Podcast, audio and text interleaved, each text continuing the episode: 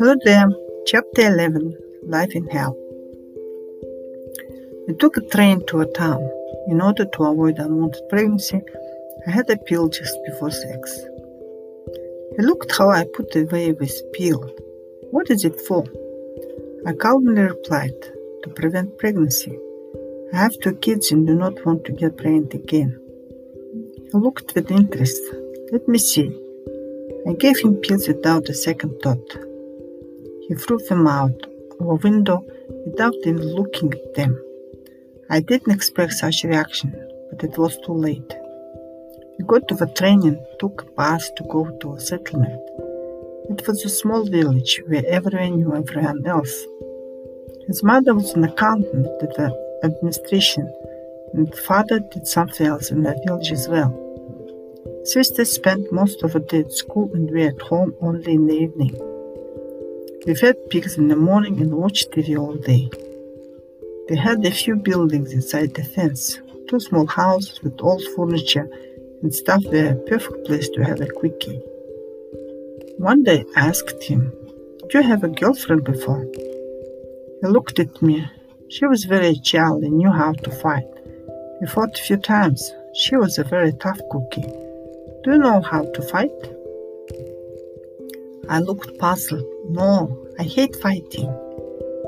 In December, the only school in the village held an alumni celebration.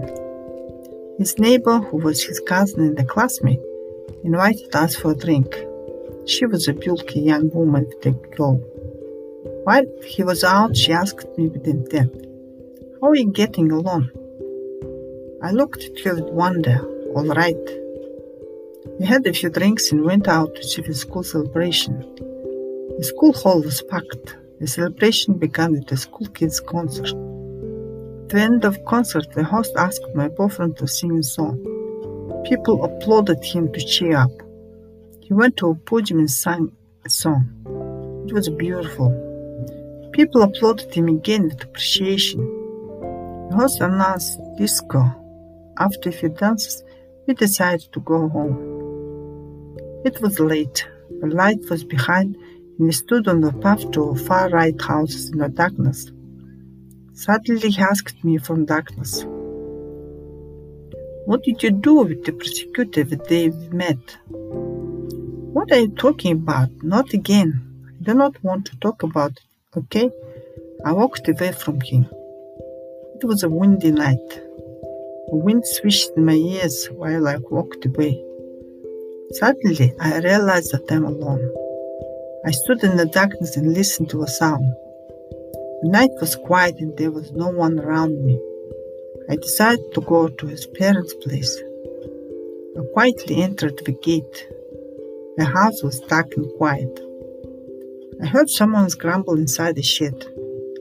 I came close to the shed and heard the distinctive sound of someone stifling gasp for air. In the flashlight, I saw him hang to the ceiling. Thanks a lot for listening. Till next time. Bye.